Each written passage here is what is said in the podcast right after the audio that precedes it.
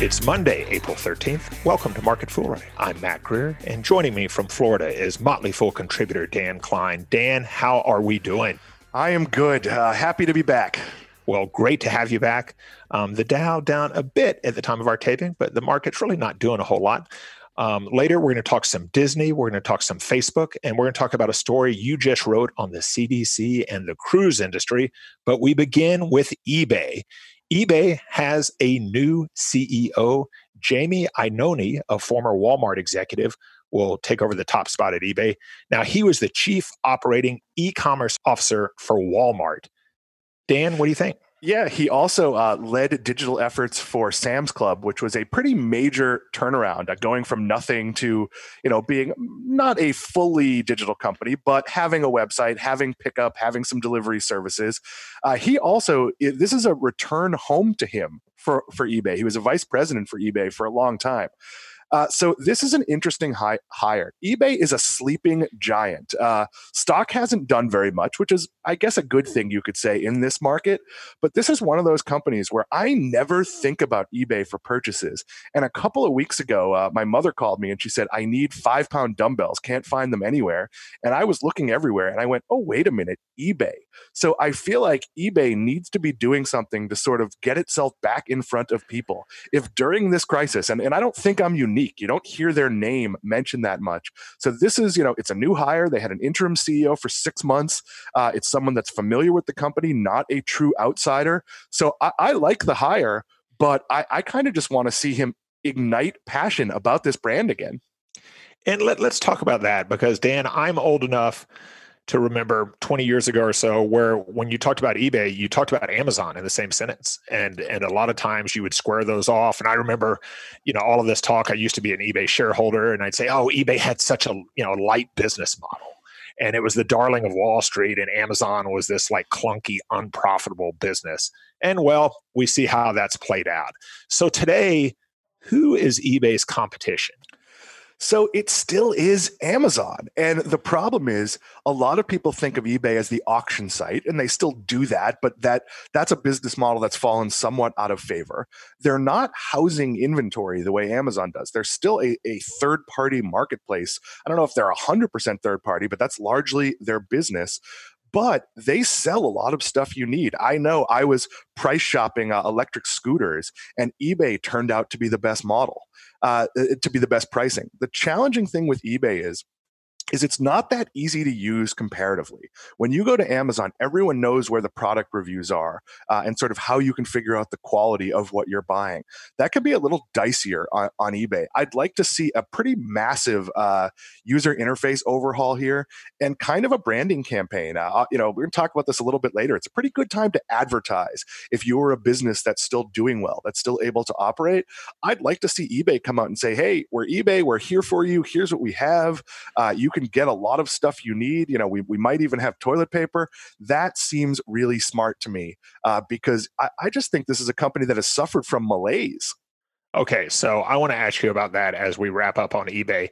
Five years from now, is eBay still a standalone company or do you think it's been acquired? Um, I think it could go either way. I'm always loath to predict acquisitions, uh, but eBay is a sleeping giant. They have the infrastructure in place. They have a lot of shipping in place. They would certainly make sense uh, for a lot of companies to buy. But I do think, you know, new CEO uh, with a, a, long, successful track record. I will point out he is also the guy who was in charge of Nook for Barnes and Noble for a few years. So not a flawless track record. That is one of the worst product uh, introductions and and uses of all time, even though it was actually an, an okay product. Um, but I, I, like the hire. He knows the company. He should be able to hit the ground running. And I would like to think eBay can still take advantage of the unique position it's in right now, where it can still operate, it can still provide a service. And probably a lot of people are listening to this and going, oh, wait, maybe I'll look at eBay to try to get that weight set or, or exercise bike or whatever it is I need to get through the pandemic. Well, let's talk some Disney. Walt Disney World in Florida planning to furlough 43,000 workers now, Dan, Disney parks closed in mid March. So I want to talk about that, but I also want to talk about a New York Times story about how former Disney CEO Bob Iger is reasserting his control. Yes, that would be the same Bob Iger that retired as CEO in late February. Now, Dan, it almost sounds like he's unretiring. Yeah, so I don't want to go after the New York Times. A, a lot of wonderful journalists there. Uh, I, I used to work for the New York Times company when they owned the Boston Globe. This is a misrepresentation. Bob Iger was executive chairman. He did not step down, he stepped up. He never retired. He gave up a title and took a title that makes him the boss of his replacement. So, what is interesting is that he's sort of dropped the illusion of stepping back in terms of how meetings are running. So he's more the focal point. But even his language in this article said, more or less, I'd be crazy to not help Bob Chapek during this. So what he's doing is he's basically saying, "Hey, look, this is unique circumstances. It's not fair for Bob Chapek. I'm going to help him run the company." The two men seem to get along really well. I don't think this is another Bob Iger. I said I was going to retire, now I'm coming back. I think this is more all hands on deck for Disney. Obviously, the company about two thirds of its revenue, about a third is theme parks, another third is is movies and live events and, and consumer goods and other things. Uh, so it's him saying, hey, we have to make a lot of choices. Uh, and, and, getting more involved. I, I, really think this is being reported, uh, not necessarily by the Times, but the people running with the headline as, you know, Bob Iger is taken back. Bob Iger never went anywhere. Okay, so you mentioned some of Disney's businesses. They are really getting hit on all fronts here. So, of course, yeah, they have the theme parks, they have the merchandise, um, they have the cruises, they have movie studios, they have television, including ESPN, where with no live sports right now, that's really tough. Uh, one of the few bright spots, Disney Plus, their streaming service, of course, which recently topped the 50 million mark. Dan Kline, which of those Disney businesses do you think faces the biggest long-term challenge? Yeah, I mean, I I think there's there's two areas. The theme parks face the long-term challenge of we do not know the answer. We may get uh, call it rolling openings where people who've been infected can go back to work. Uh, we might get uh, you know you can have a restaurant open but only with so many people in it we don't know the date where they're going to say, hey, it's okay to open your theme park, or if you can do temperature testing or whatever it is. Any technological solution, Disney is pursuing it. For movies, there are alternatives. You know, they, they put out uh, Onward as a quick $20 rental uh, and then are moving it to Disney Plus because it got caught in the beginning of this. They could take a movie like Black Widow and make it a major event and make it rentable for $60, uh, which which was a price point that, you know, sort of mimics four people going to, to a theater or $39.99. There's a lot of ways for the businesses to come back that aren't dependent on people gathering, but the theme parks look, if this goes to a year, you still have to maintain your theme park. Nobody is riding Space Mountain. Somebody still has to oil Space Mountain and and you know clean it and and do all the things you need to do. And those furloughed workers, obviously, there is four months of backstop pre- uh, prevention in the the uh, the bailout bill for unemployment. But some of them may go work other places. They may join Amazon. So at some point, there becomes a retraining cost. That said, Disney Plus is going to come out of this as Netflix. And that is an absolute cost saver and a giant acceleration for what the growth would have been for Disney. Okay, now that is a strong statement. Disney Plus is going to come out of this as Netflix. So I have to ask you because shares of Disney down more than 30% this year. So does the stock have you interested? Yeah, absolutely. Uh, if you go to fool.com, I've written a couple of pieces that are essentially reasons to buy Disney. Um, I believe, even if it's a year from now, and even if the economy is depressed, people have prepaid Disney vacations that they they have credit. Uh, people aren't going to stop going to Walt Disney World. They might stop doing other things uh, there will be an audience for this, and it might take a while to come back. But Disney has a very resilient business. They uh, tapped their credit lines. They got about six billion dollars in available extra funding that they can use. Furloughing people obviously saves them a lot of money. Uh, there's going to be other areas of growth. All the Disney television networks, uh, which have big archives, you know, th- those are going to be watched by people. ESPN is figuring it out. Uh, did you watch Horse last night on ESPN? I know I did.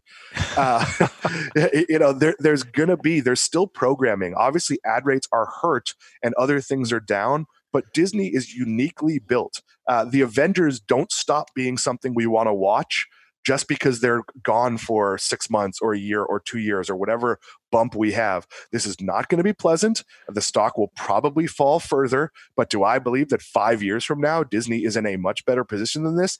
Absolutely. Okay, well, we will check back. I did not watch Horse. In fact, I watched I watched All American on Netflix, which is like 90210 meets Friday Night Lights, and it I don't want to say perfection, but it's it's very very enjoyable and addictive, and it's everything I wanted and needed to be. So I, I have go. to I have to say, Mac, that I also watched the uh, the Saturday Night Live that they all did from their homes. Oh yeah. That may be the only time I've ever cried watching Saturday Night Live. Yeah. Oh yeah. Tom Hanks. I mean, Tom Hanks, so strong always strong. Just seeing creative people figure out ways to do stuff. It's one thing to do a talk show like this. We don't actually need to be in the same room. In fact, I don't think we've ever done a show together in the same room. Yeah. Uh, but to do something that generally involves playing off an audience, playing off people, it really impressive work. And I will tell you, and I may lose some listeners here, but I was a Coldplay skeptic for years. And then I went and saw them in concert and I was a change man. And now I will go to the wall for Coldplay and Chris Martin, and his performance on SNL was just tremendous. I like Chris Martin performing by himself better than I like him playing with the band. His Howard Stern appearance, uh, where he played a bunch of songs, was absolutely amazing. So great. Okay, let's talk some Facebook. Facebook's ad business taking a bit of a hit. Now, according to a recent analysis by um, one ad buying group, rates dropping as much as 25% from February to March. Now, in March, Facebook declined to comment on its ad business, but it said that the rising use of apps and services, Facebook's apps and services, would not protect Facebook from expected declines in digital advertising. So, what do you make of all that, Dan? Yeah, a lot of Facebook's ad market is small businesses that are not advertising because they're not open. Uh, it's retailers that are not open. It's events that are not happening. There is no big ad campaign for the next movie that's coming out because there is no next movie that's coming out. Um, so advertising rates overall everywhere are falling because there's only a few companies where advertising makes sense. It makes sense for McDonald's to run ads thanking its workers, for Walmart to run ads, you know, pointing out that they're open and and, and being gracious.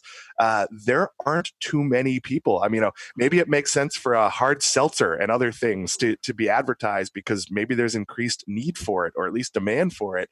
But I do think it, the, the Facebook situation is going to be mitigated by increased use, and increased page views actually drive ad prices down because the more inventory you have, uh, in theory, prices become cheaper. So it is really hard to know if, if ad prices fall by an average of 25%, but they gain 10% in the amount of ads. There's obviously a delta there but we don't really know how this is going to turn out. And my, my theory is Facebook is going to be a lot stronger with this than the broadcast television networks or some of the places that, you know, we're really dependent on special events to drive big ad sales. I mean, there's no Olympics. So that's an awful lot of ad revenue that's not happening. And Dan, as we wrap up here, as has become almost our tradition, I feel like we have to talk cruises and the cruise industry. Now, you wrote a piece um, for the Motley Fool on Friday. The headline CDC delivers crushing news for the cruise industry, comma, cruise line stocks. Now do tell. Yeah, and the good news is my subhead for this actually talked about it being a silver lining. So, what the Centers for Disease Control did is they said, hey, US cruise lines, you may not operate for 100 days unless the following conditions are met. Basically, if, if it's declared okay for everybody to operate, the cruise lines can come back during this 100 days, they have to address how they're letting passengers on, all of the things. What I think the silver lining is here is you did not want to be a cruise line in a vague, murky environment to be the first one to say, you know what, let's let's have a cruise uh, that puts you in a position where you're taking the risk. In this case, there are very clear standards for when they're allowed to operate again. And I think that's going to provide a backstop of confidence to customers. I know it made me feel good as someone who has a lot of cruises booked, hopefully, if any of them happen. Um, and I think it's a case of the government took responsibility. And when the cruise lines open, they could say, We met these standards, this order was lifted. We didn't decide this. The government gave us their blessing. And I think that is going to help the industry come back faster. Okay, so let's talk more about that. what would it take? Because I know, and we've talked about this before, that you are an avid cruiser. You you like taking cruises. So what would it take for you to take a cruise? Uh, well, you know, it would take the idea of knowing that I, I, have had coronavirus and that likely makes me immune. I I somewhat believe I've I've been exposed and had a mild case, but I there's no ability to be tested for that, so I don't know. Obviously, a proper treatment for it would be an answer. If the CDC comes out and says this is no longer a threat, go about your business. Uh, so really, I was worried about justifying my own decision you know, if I had to say to my wife or my mother, "Hey, I'm going on a cruise," and my wife does not come with me, she does not like to cruise. Uh, I'm going on a cruise and I'm taking my son. I worried about the fallout I was going to get. If the government says it's okay, I'll take that as an okay, uh, and that probably means a medical answer, but it could mean lots of things. Uh, so I think it's just a definitive bit of cover for people to say, "Hey, yes, this is safe." And the cruise line industry is taking more flack than, say, casinos, another place where people congregate but don't really have that reputation for spreading illness because the illness tends to happen three days later when they go home instead of in the casino because you don't live in a casino for the most part. And on a cruise ship, you'll be there from three days, seven days, 10 days, whatever it is. Uh, so I feel really good about this as someone who literally has a cruise planned a month through the end of the year. And I'm hoping I get to go on at least one of them. Okay. So I'm going to push back a bit because I am a late in life convert to cruises love them, love them, love them. But I would be very hesitant to go on a cruise right now until a vaccine is developed. Uh, yeah, and that that's actually something Tom Gardner said to me. Don't don't go on a cruise until a vaccine is developed. I would also go with the logic of we do not have the data to say what immunity periods are we will eventually have that data. We'll have enough of a sample to say, you know what, if you had it at this level, if your antibodies are here, you are not likely to get it uh, for this period of time. Again, I am not going to get on a cruise ship until the medical establishment is telling me that this is a good idea. I am not going to be a maverick and say, you know, I'm just going to go have fun and I'm going to put my family at risk and everyone I'm in contact with.